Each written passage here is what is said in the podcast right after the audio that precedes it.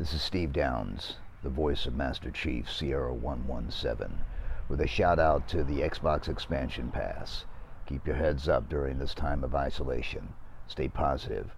Play some games. Most importantly, finish the fight. Thanks for listening to XEP. Master Chief, out.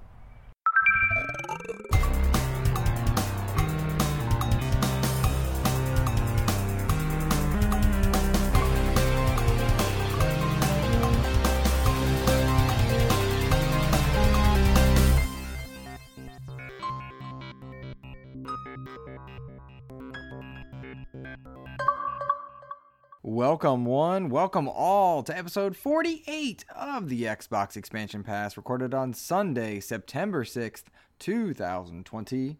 I'm your host, Luke Lore, the Insipid Ghost. In this episode, we discuss the immense power of IP affording game companies leeway in the market, Ubisoft has retitled Gods and Monsters to Immortals Fenyx Rising, and next-gen information still eludes us on the horizon. Enjoy.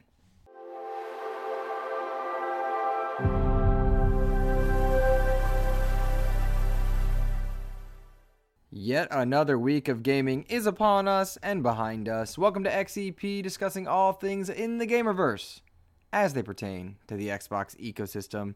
And as I do each and every week, I want to offer a quick word of thanks and kindness to two people in the XEP community who have made my gaming week better. And this week it goes to two people who I'm very close to both in real life and in the gaming verse. Joseph Moran, who hosts the PlayStation podcast, The Trophy Room, and my friend Kevin Butler.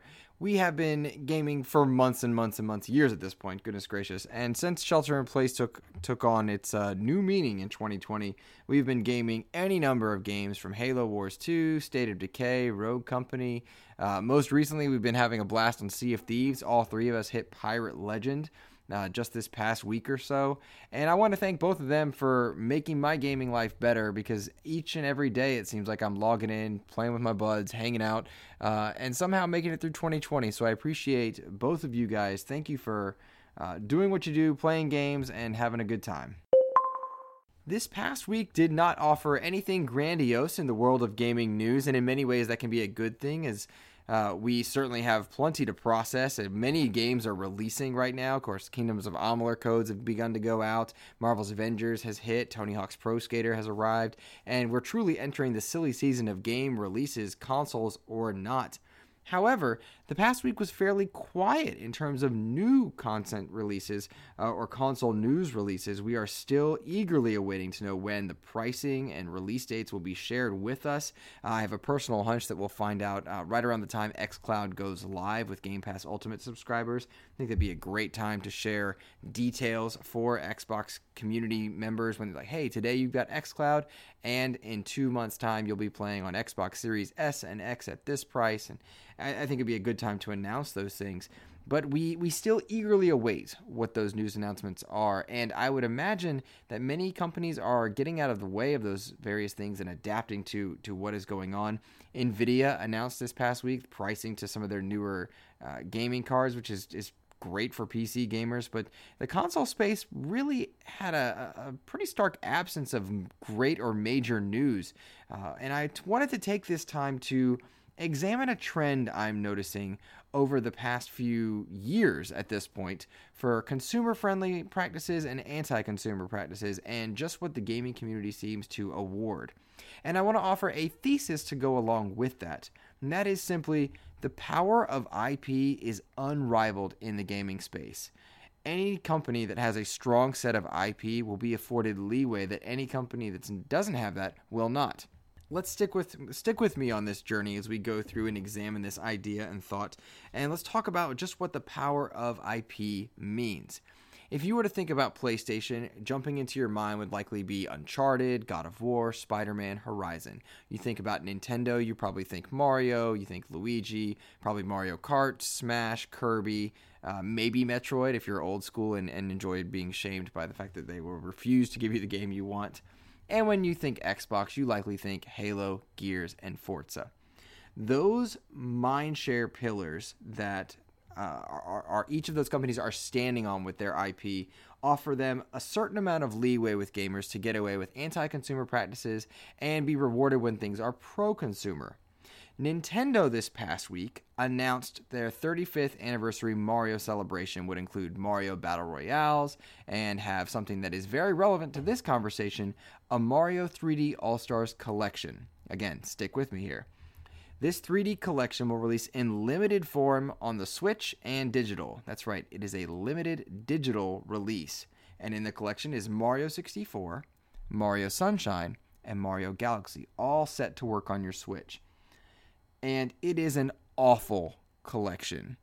Nintendo should be ashamed of how they are putting this out. Again, stick with me. Let's compare this collection to what other companies might do. Mind you, this collection is not upscaled for Switch in any real noticeable way. It has somewhat cleaned up controls so that they can function on the Switch. I'm alluding to Mario Galaxy. But realistically, there are ports of the original games, and that is it. They are ports and nothing else, priced at a full price as a full price release, and that seems to land, I think, a little bit awkwardly. Let's put it that way, a bit awkwardly with me, and it really tells me what Nintendo is able to get away with due to the power of their IP. For context, I purchased one of these. I have one of them pre-ordered. I have the digital version pre-ordered, and I am equally part of the problem. Compare this to some other remasters we've seen, and I say remaster in full context. Some games get full remasters, not ports. They're built from the ground up in a remake fashion, or they're simply cleaned up to function in the latest and updated graphics. Kingdoms of Amalur Re-Reckoning is a week out at this point. That game will be releasing at $40 for the original game, $50 if you want the original game, and the expansion that's set to come out in 2021, with about 5 hours extra of content. $40 and $50 for Kingdoms of Amalur Re-Reckoning. Tony Hawk's Pro Skater came out this past week. Pro Skater 1 and 2, right, the combined remastered editions for, I believe, $40 at this point. Activision put that out. Activision, of all companies, is putting that out. Compare that to, say, something like the Master Chief Collection, which we must acknowledge launched in a very broken and frustrated state for $60. Now is available in Game Pass, includes Halos 1, 2, 3, 4, Reach, and ODST. However, you can make the caveat that you had to purchase the Reach and ODST campaigns. I'll allow that for sure. Those games have upscaled graphics. Two of them were completely built from the ground up to remade with modern-day graphics for the time they were recreated. You can bounce between older style graphics in Halos 1 and 2. They have crossplay between different types of playlists, full multiplayer suites, and work in 4K and are forward compatible. That is wild to me that you get that amount of value in those three different examples I've listed between Master Chief, Reckoning, and Tony Hawk. And Nintendo is afforded the leeway that we offer them as consumers to put overpriced port collections out for limited time, and we line up to do it. And I wonder why that is. You've got Microsoft, who is doing so many things that are consumer-friendly right now, and yet they lack the mindshare. Consider that Microsoft at the moment has the most powerful console on the market in the Xbox One X, is set to have the most powerful console in the Xbox Series X. They will smart deliver your titles from one generation to the next. Console titles will have backward compatibility. Games will have forward compatibility going forward. They've enhanced things for X. They have XCloud coming to all Game Pass Ultimate members in mid-September, meaning you can play these on your Android device. They have crossplay. They support cross-gen, crossplay with accessories of multiple generations. And all these great things don't seem to matter in terms of market share. That, to me, is the wild aspect of this. And again, part of the problem right here is the man speaking. I have purchased that Mario collection. I often reward some of those bad tastes because it's something I want. And it's very easy to boycott things that you don't. But when it's something that you do want, are you willing to put down your hard-earned money? And this goes back to my bigger thesis. The power of IP is unrivaled. I have never played Mario Sunshine. Mario is fantastic. I want to experience more Mario. I'm going to pay more to do it in a lesser experience than I would with something comparable, perhaps, over on a Microsoft platform or from a third-party platform. It doesn't seem to matter how much consumer-friendly marketing or push you have if you don't have the IP to back it up. Consider that when people think about the pillar IPs at Microsoft, they think of Halo, Gears, and Forza. Whether that's true or not, whether we must acknowledge Sea of Thieves or the games that Rare has put out, when you must acknowledge State of Decay, when you need to look back into the library of older titles, whether or not you need to consider the fact that they've purchased Compulsion Games or they've got partnerships with the people creating Psychonauts, Double Fine, it doesn't seem to matter. Right now, they don't have the IP that people want. Look over at Sony's side. The PlayStation 4 outsold the Xbox One by at least a ratio of 2-to-1 at this point. And Sony doesn't really have nearly the network capacity, doesn't have near the value of Game Pass to offer, and they've openly stated that going forward in the PlayStation 5, your accessories will not work, backward compatibility will work in a limited fashion, this won't be complete, not nearly as much as Microsoft, and yet, why are they able to do that? Because they're producing AAA, high-quality, much-sought-after titles like God of War, Spider-Man, Horizon, Uncharted. People want those games. And I think Halo, Gears, Forza, whether those are the true pillars or not, don't have the same panache and don't bring the same level of desire from people. And it goes to show that if you don't have the powerful IP, people won't necessarily onboard onto your platform, even if it is the most valuable. It is bar none impossible to argue against Game Pass's value. You can't do it. It's just not doable. Game Pass's value is incredible. I mean, this year alone, I think we talked about this last week, Wasteland 3, Tell Me Why, Flight Simulator, Battletoads, Gears Tactics, Dungeons, Grounded, Age of Empires 3 is on its way, Crusader Kings 3 just launched. And that got a 10 out of 10. There's a lot of different types of games launching day and date into Game Pass. New Super Lucky's Tale recently. And yet, for all that value, for all the older games that are available in there, the incredibly capable games, I mean, like, Sea of Thieves is no slouch. Gears is no slouch. For all the excitement behind those games, it doesn't seem to stack up to the powerful IP that Sony is building. And Nintendo, of course, can get away with murder at this point and will be like, yeah, here's my $60. It's cool. And I just think that's something to note. Microsoft, I'm sure at this point, is acutely aware of it. That's why they have 15 studios now with multiple teams within each studio. That's why they've sought out this approach to filling their Game Pass catalog. But it's just interesting to me to consider how much leeway I as a consumer will give Nintendo. I as a consumer am willing to give Sony.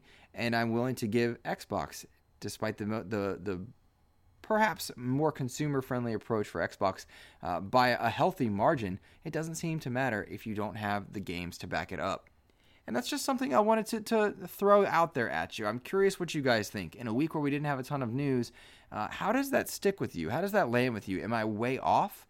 Am I overselling this idea that we let Nintendo get away with anything? I mean, I would argue their profits don't seem to contend with that. My Switch collects dust, but I did buy one of them. Bought one for my wife as well.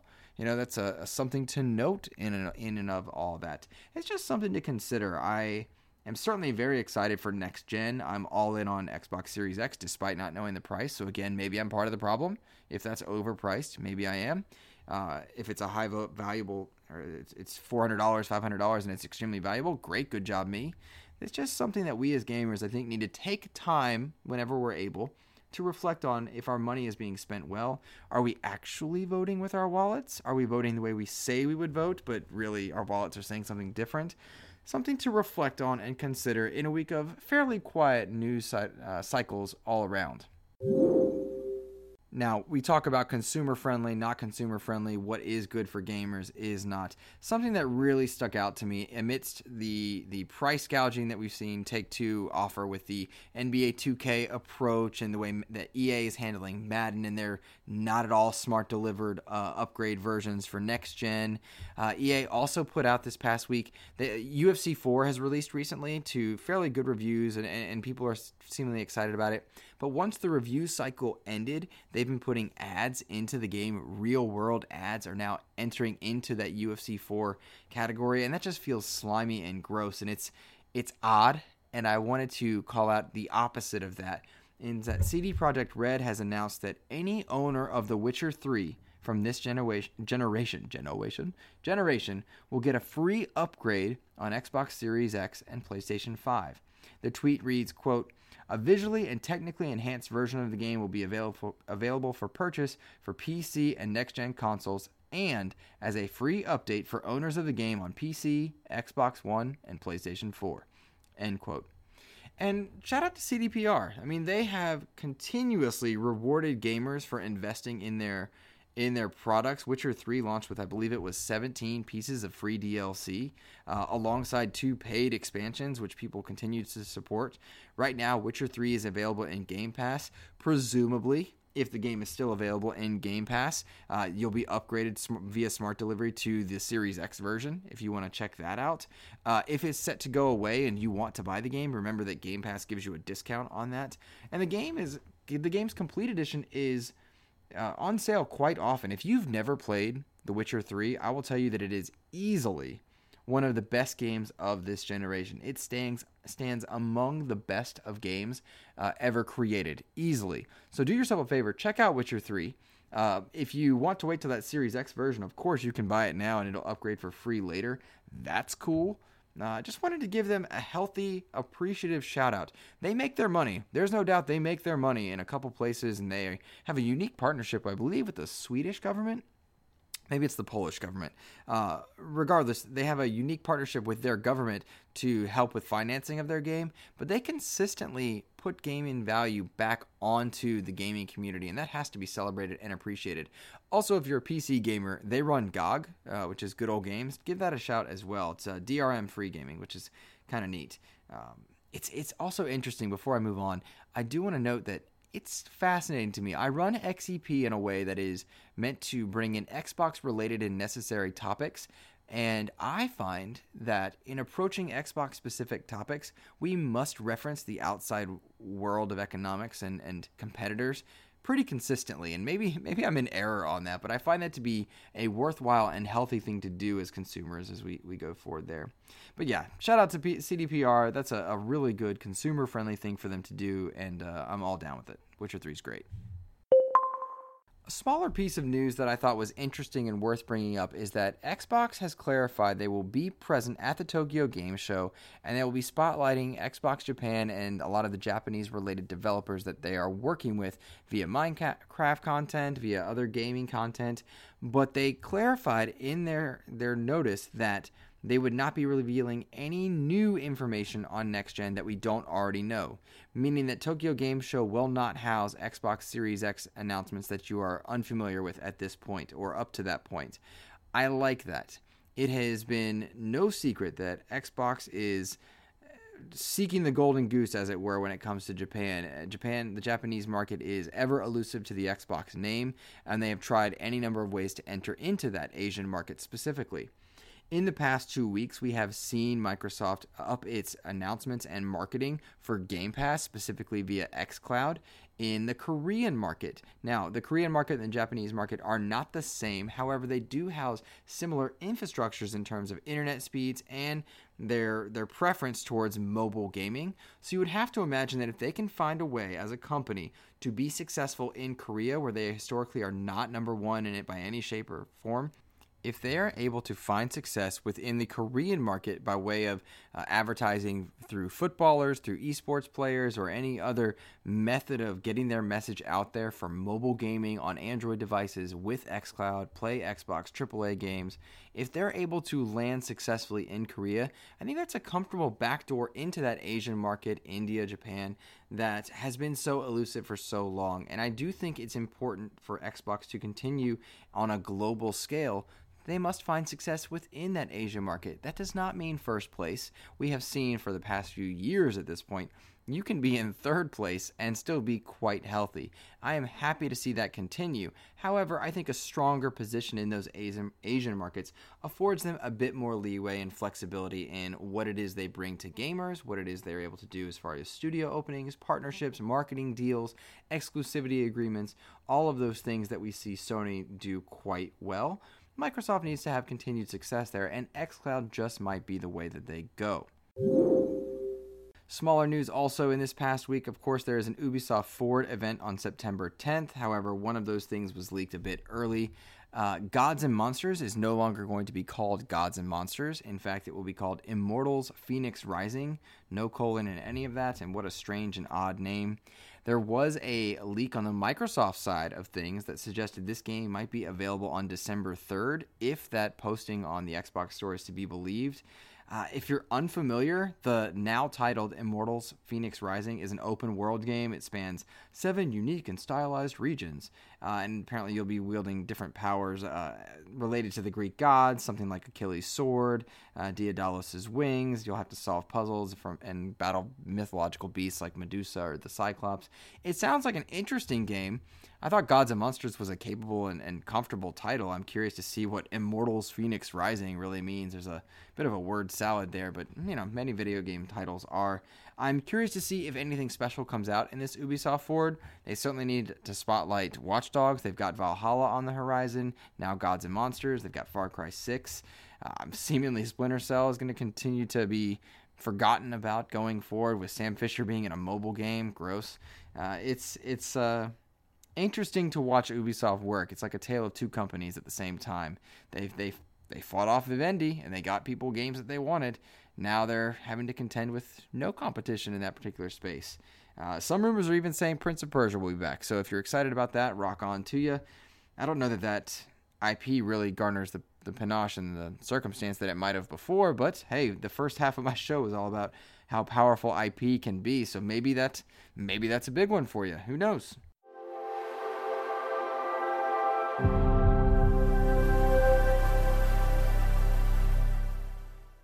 Hello, Two Forks Tower. This is Sissy Jones, voice of Delilah from Firewatch, and you are listening to the Xbox Expansion Pass.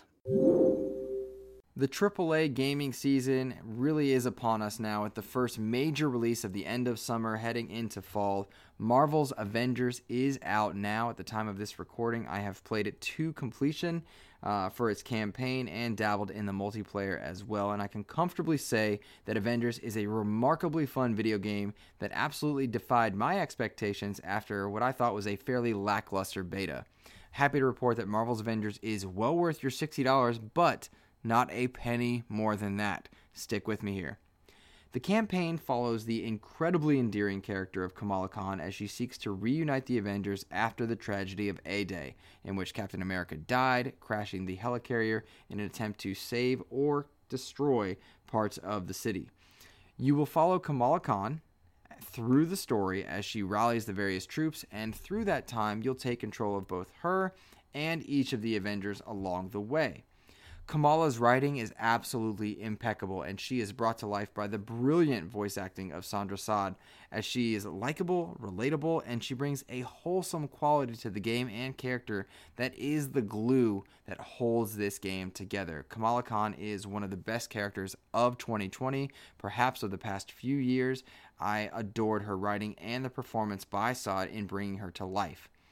Now, she brings Kamala Khan to life in a way that is very special, and working alongside Saad as the now all-too-familiar cast of Troy Baker, Laura Bailey, Nolan North, and Travis Willingham as they voice their various Avengers, and they do a good job, but next to Saad's performance and perhaps the fact that we've heard these voice actors so many times, they do nothing to distinguish themselves or their characters in any notable way. Without a doubt, in terms of character development and spotlight, Kamala Khan is the star of the show. It's odd then that she wasn't featured in more of the marketing, but more on that in a bit. The campaign will take you roughly 10 hours to do solo, sans the sizable amounts of side missions. There is a lot of content here, folks, and there are a lot of mission types that you will be able to embark on. But the solo story, the campaign, will take you about 10 hours if you're playing by yourself. Throughout the story, the game introduces its own Achilles' heel, though, and that is its Destiny-like mission and gear structure. It's truly a tale of two games here, in one, both of which are competent. There is no doubt about it. Each of these two games are competent, but they're mashed up alongside each other, and they battle for dominance. The mission and gear structures outside of the main campaign act very much like Destiny's single missions, strikes, and raids. They scale in length and in difficulty, and they're largely repetitive in terms of gameplay. In fact, much of this game is repetitive in gameplay. You'll spawn with your character, you'll mash X and Y in various levels of light and heavy combos, and you'll move on to the next site where you'll do the exact same thing over again. Lots of games have this loop. Lots of people love this loop. I had an absolute blast with this loop, but it doesn't set itself apart in any notable way from games like Ultimate Alliance in terms of gameplay. it feels like a very part and parcel X and Y masher. Move on to the next stop.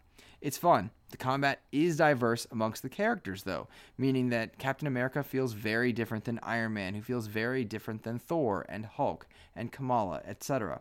Black Widow is the star of a lot of those gameplay elements. She's a very competent, fast, and capable character with lots of gadgets. It's an odd aspect. In the beta, we said that this game felt like a master of none, and that continues in this game proper. None of the combat is going to be as good as Arkham. None of the flying feels as good as Anthem, but it was all notably better than I thought the beta was. Things ran smoother, they looked better, the players and the characters felt better, and overall I really enjoyed the combat of this time. What gets in the way, though, is performance and the tedium that comes by way of the gear systems. The gear systems act as your incentive to level up your character outside of kind of a standard skill tree, and it's completely hidden save for a few perks during combat. That means that you will, as Hulk, be equipping gauntlet gear, but you'll never see or use the gauntlets to any notable effect. It feels odd, it's clunky, the system is a bit slow, and it feels out of place. Hulk doesn't wear anything but shorts, so it feels arbitrary to force him into a system where he would do and make use of various levels of gear.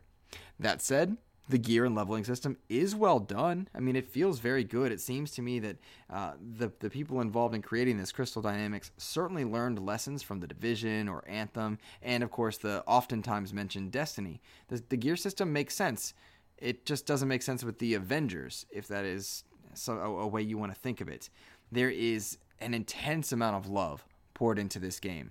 There are more than Arkham levels of fan service in this. If you played the Arkham games, you know that each of those games is packed with Easter eggs and with special references to characters that only the most diehard fans will have.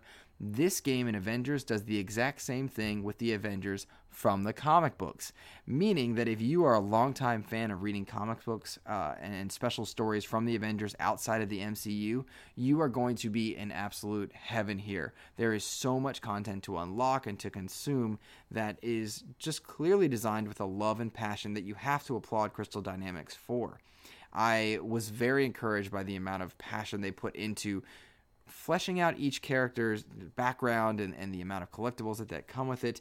There's a lot of content here. Again, I say that lovingly. There's a lot of content here. The problem is it feels a bit out of place when you put the 10-hour campaign that feels like a single-player game next to the massive amount of missions where it's fully a multiplayer Destiny-like game. They don't seem to mesh well together. The game also runs very frustratingly, even on an Xbox One X, which is where I played it. The game's very buggy. Hair will blink in and out of cutscenes. At one point, through Iron Man's helmet, I had Tony Stark's hair popping up in various colors and arrays.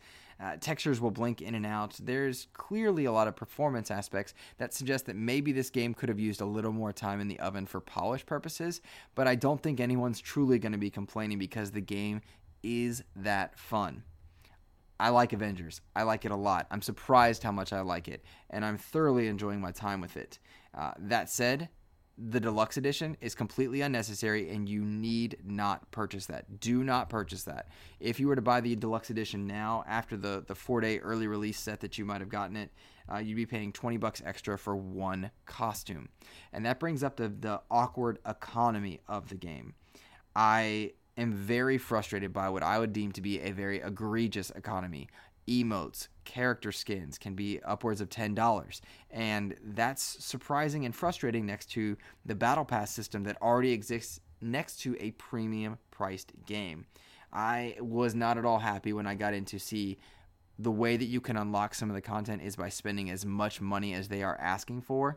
In a game like Fortnite, where it's free to play, I think it's a lot more forgivable than in a $60 game, or in some cases, for those of you who may purchase the deluxe edition, an $80 game that doesn't come with any currency.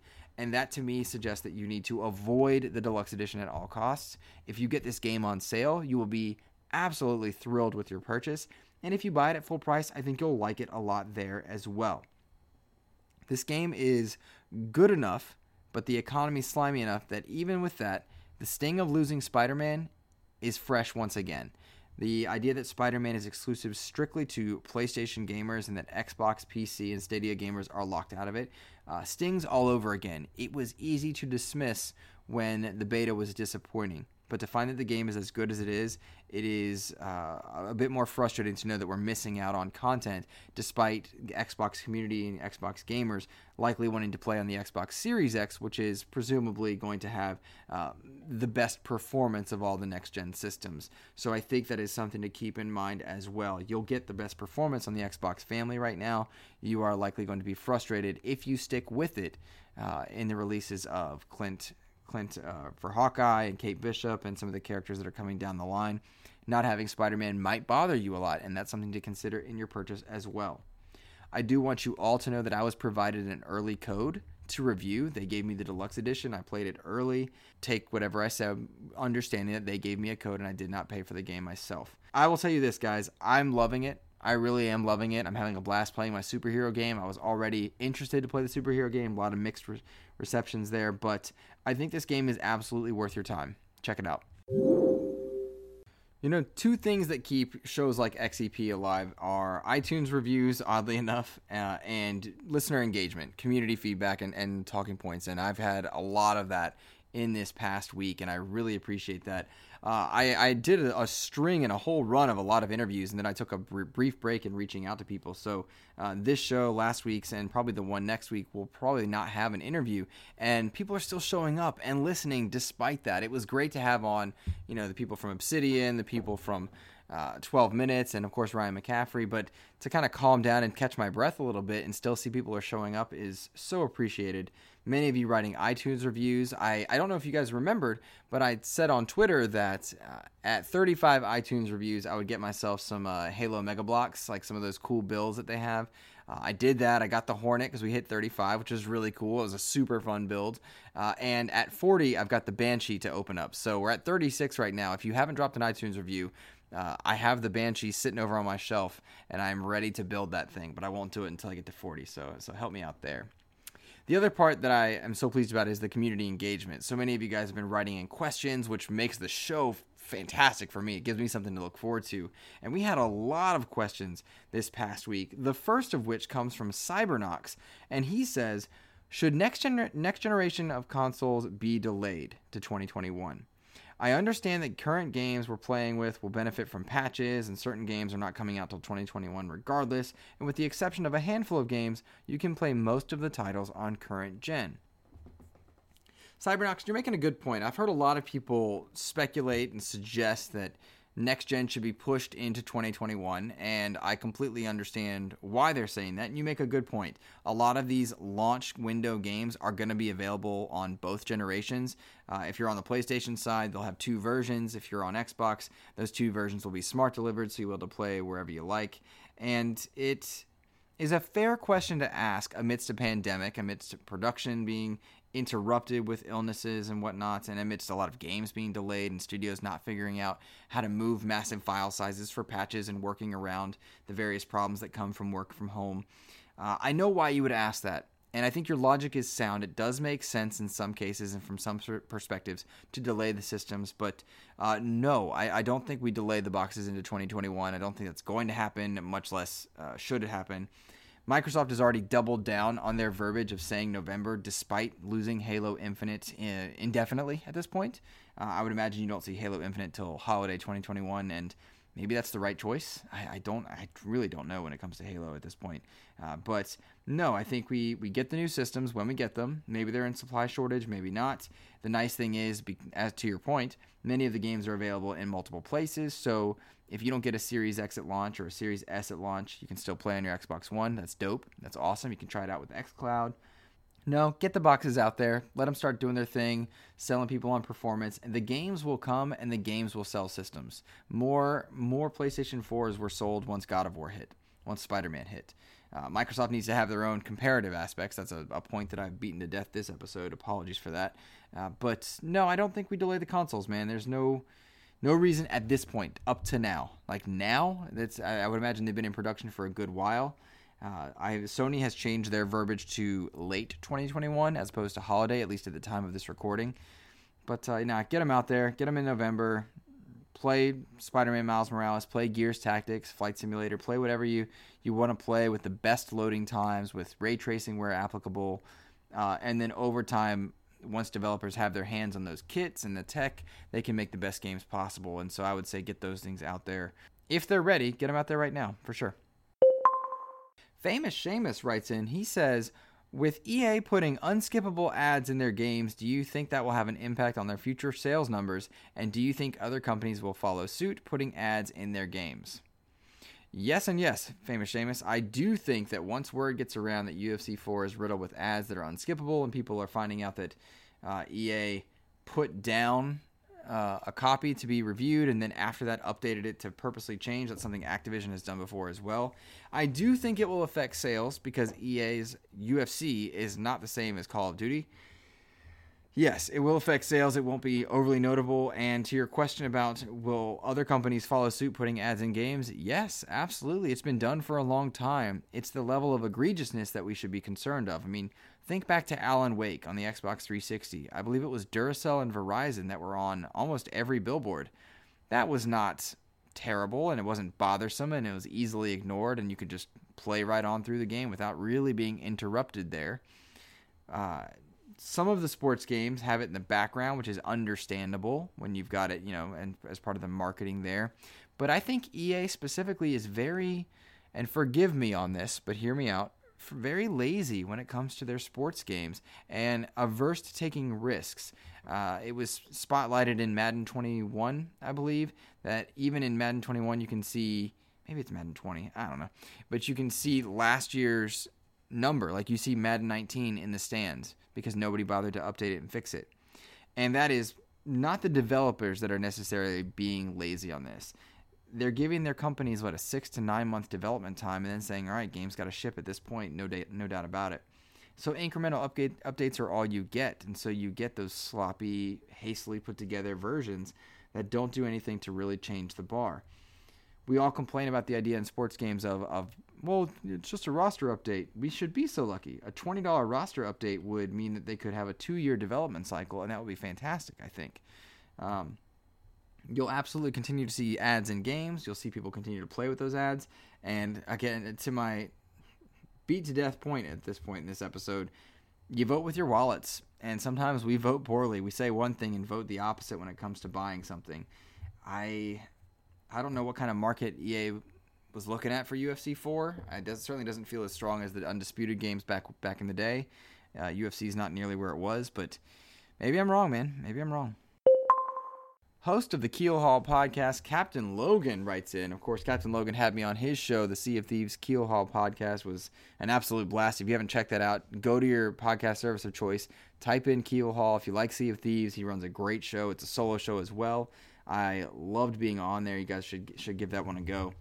Logan says, Phil has mentioned not clogging the release window of Xbox titles by spreading the titles out across the year. What franchises do you want to see content for in the first year of Series X?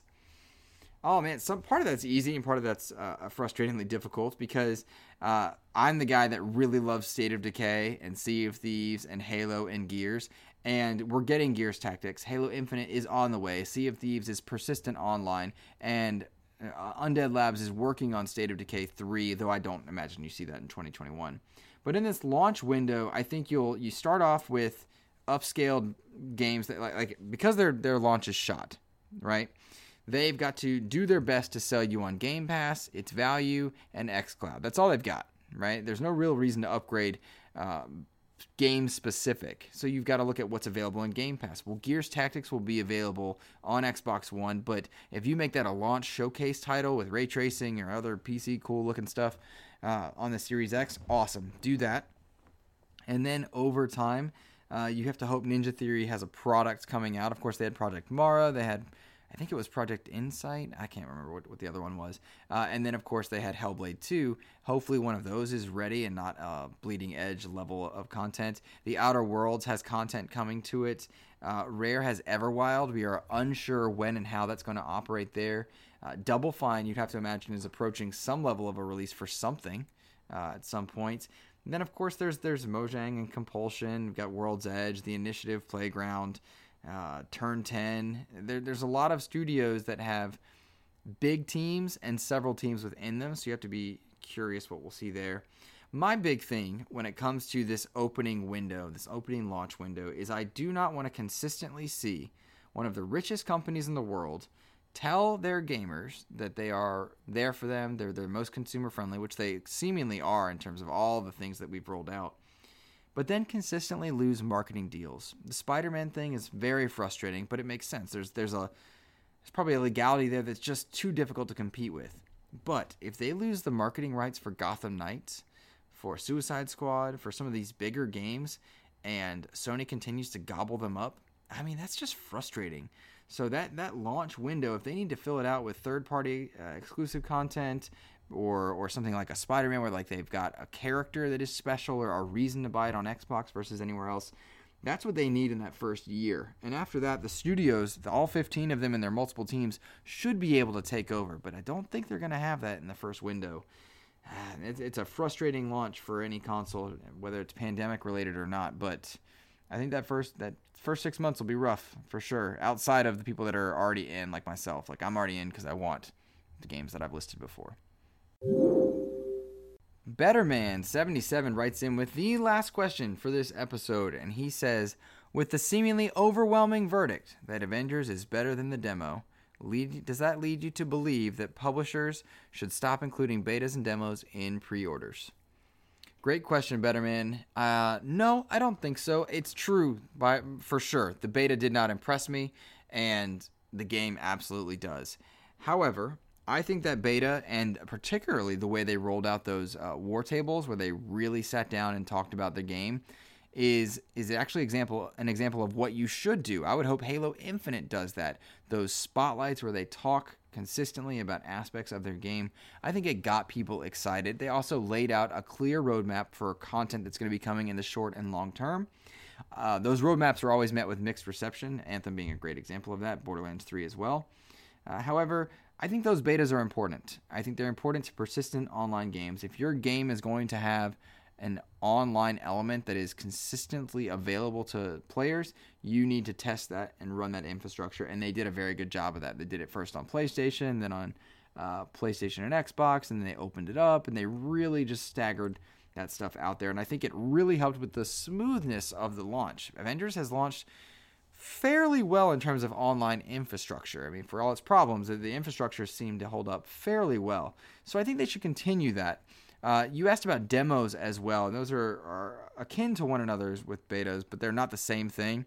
As long as the demo isn't built specifically as a vertical slice separate from the game and instead is a chunk of the game, I'm cool with a demo. I like that.